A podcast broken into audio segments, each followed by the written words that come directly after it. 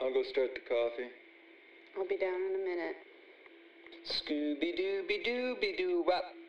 Pastor and Laura, wake up. Good morning. Good Morning. We are finishing up chapter 6 of Luke. Mm-hmm. And we just have two small sections left. We couldn't quite get them done the other days. But we're going to do it today. Yeah. So, Part three. part 3 of chapter 6. Uh, 6 verse 43 A tree and its fruit. No good tree bears bad fruit, not nor does a bad tree bear good fruit. Each tree is recognized by its own fruit. People do not pick figs from thorn bushes or grapes from briars. The good man brings good things out of the good stored up in his heart, and the evil man brings evil things out of the evil stored up in his heart. For out, out of the overflow of his heart his mouth speaks. So this would have been good if we would have gotten to it Yeah, the other yesterday. day Mhm. when we were talking about. That's why it's good to read the Bible in big chunks, Right. you know. But for our discussions, we're it's just also it also good to read it like kind of in order or consecutively. mm-hmm. I know we talked about that in a past past episode about sometimes when you are just at church and getting these sections in the liturgy Mm-hmm. and you know I don't, I don't want to say it's out of context but without reading the whole chapter the chapters before and after it it can be taken out of context so Yeah. Anyway, yeah, this goes well with what we were talking about yesterday with love for your enemies. Yeah, it definitely. I what kind of struck me is I always thought about this as like an individual tree, you know, Mm. like that tree, and I'm wondering if it's when he's talking about he's talking about kind of like species of tree, you know, like an apple tree only makes apples, because when he gets down to thorn bushes, it's like a thorn bush doesn't make dates, Yeah. Or yeah, you know so it's just the type that you are which right. Like we're Christians. mm-hmm, we're christians so we produce good works we we do good things for people Yeah, I've heard. You know the uh, I don't know if it's an analogy or metaphor, but like what you're like a full bucket or cup, or whatever. If you get like bumped, what's gonna spill out is what you put into it. Hmm. So if you're full of like God's word and love and good positive, you know, language, then Mhm. when something bad happens, you'll spill over those things. But if you are always taking in negative sources or you're hearing bad language and you're you know I don't, I said negative things already, but you know, like kind of downer. You know, when something bad happens, you'll respond in a negative way, or you'll your response will be bad language. You know, yeah just kind of like you are what you fill up on. So it says that here out of the overflow of his heart, his mouth speaks. It's kind of kind of goes with that analogy. yeah You fill up on good things, good things will come out of you. And yeah, being positive. well and that's something that's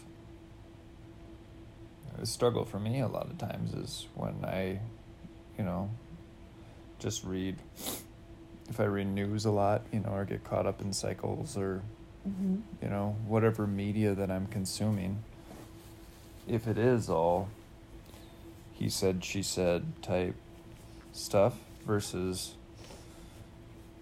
Well, well, you are what you consume, any media, you know, what Right. we're watching on TV. And it's just, it's a good reminder. And it's, um, Yeah, I've never heard that cup analogy before, but I like it.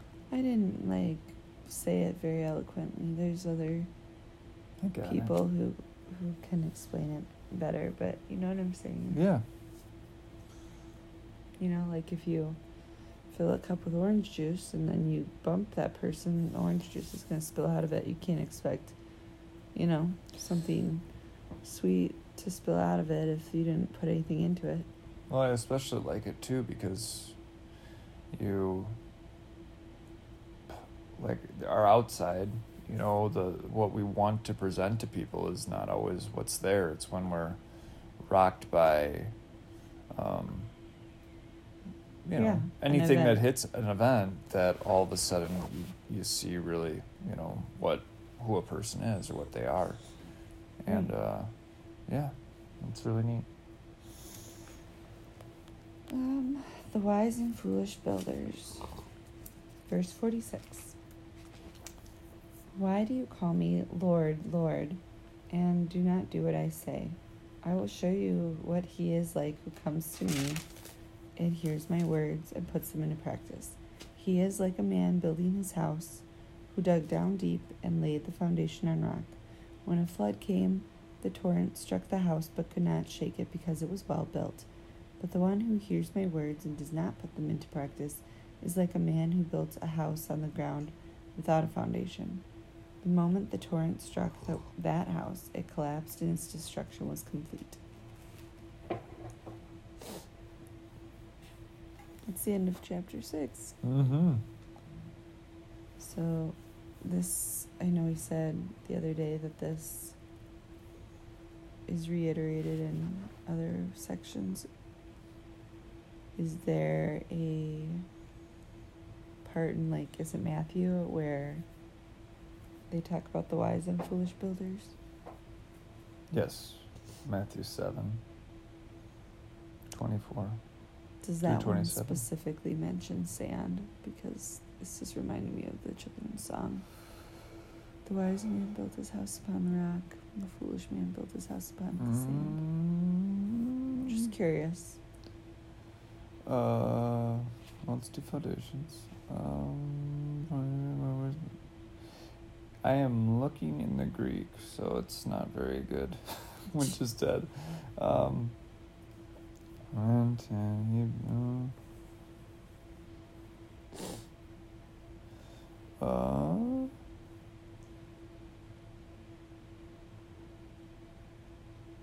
and Not important. I'm just curious. I- I believe like I so. said, children's Bibles and that that song. there's a wise man Wise man who built his house on a rock, and and the rain came tumbling. the rain came, and the ri- Or maybe I river just it with and the wind something blew, else. and his house was there, and it did not fall.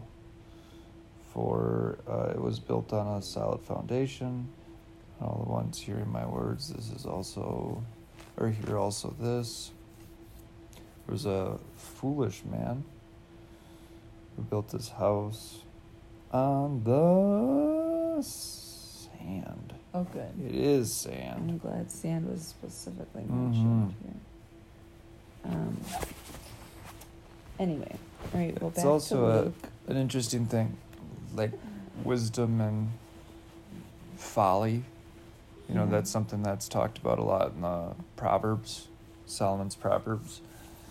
And wisdom is fearing God and knowing, having faith in God, you know, and folly is unbelief. So it's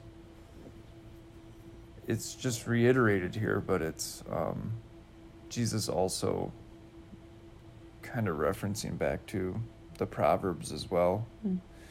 allusions to different things. So, anyway, So this whole sermon section mm-hmm.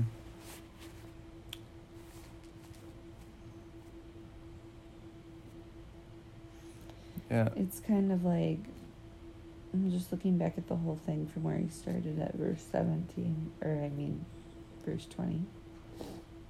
He said, Looking at the disciples, he said, And then he started with all those beatitudes, reminded them to love each other, you know, judge people. And now this one, it sounds like he's kind of calling them out. Why do you call me Lord, Lord, and do not do what I say? I will show you what he is like who comes to me and hears my words and puts them into practice. So is he saying there's some people in this group who are not putting his words into practice, who are foolish? I just think they're people. Oh. You know, and he's he's holding them to the standard. You know, they're saying, "Oh Lord, Lord, we love you. We're following you."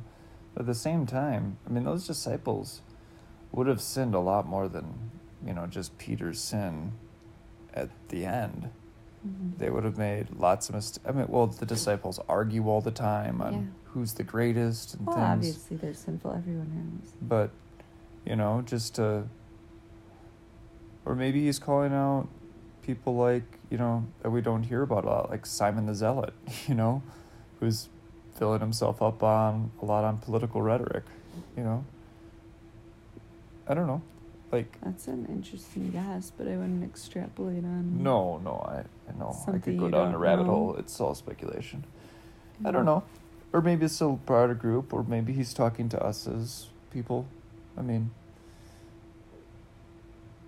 it is Yeah. interesting he ends with this. Yeah. And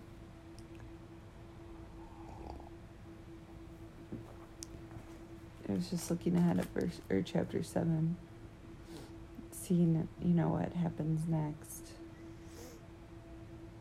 He says, when Jesus finished saying all this in here in the hearing of the people, he entered Capernaum. So does that mean he's walking and talking from one place to another? Like, or is it just saying when he was done, he left and he and then he entered Capernaum? That's what I would assume it is. Right. Well, I like was just thinking of him like walking and just talking, and everyone's following him. You know, just I don't know, a walking sermon. Yeah. I think though, that's- with any wind or noise around, like Yeah. the idea is to teach, not to be dramatic. I don't know.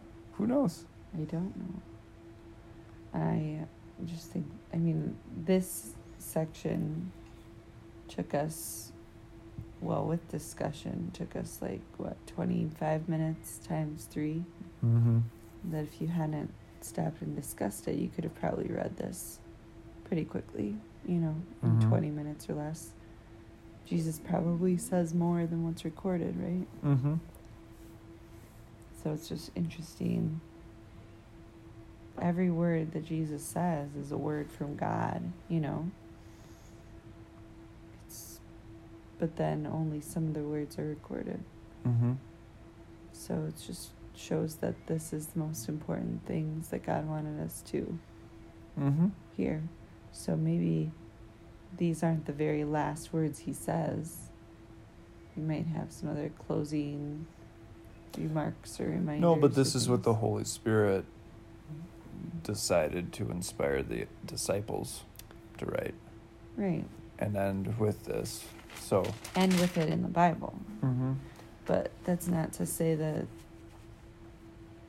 the last thing he said was it collapsed and its destruction was complete, and then he like just turned and walked away. yeah, He could have possibly said other. Things. I things. think it's we can look at these things and say, is there extra emphasis on this that ties in, you know, to a theme that gives us deeper understanding of this section? But. You know, taking out the individual lessons in each. Yeah. You know, like when we're talking about context and stuff. Could be its own lesson, but when Mhm. you read them together, it's talking about yeah, having a strong faith built on God's words, and how that faith shows itself through our actions, right? Mm-hmm. With loving our enemies and all these other. So it's not. You're not building yourself on yourself, which is moving. Right. You're building on God, and that allows you to love your enemies. It allows you not to judge others based on what you think is right or wrong, but what God says, and not compare and just be. And it goes back to the first one, the first section, the Beatitude section about not putting your trust in worldly things like money, food, laughter, and joy, and people's, you know, whatever, people's approval. Mm-hmm. And yeah, so if your faith is strong and rooted, then you will do those things. You will, yeah, be focused on God, not on worldly things. You'll love your enemies. You won't judge. You'll bear good fruit. And then, in summary, it's because you are built on this. Mm-hmm. So it all ties together, even though you could take each section individually. Yeah, I'm just, I mean, what do people, as you, you know, broke down every part that way, the things that we would build our confidence in in this world, it might be our reasoning and our logic and you know the judging others kind of takes that away and says you know just look to god.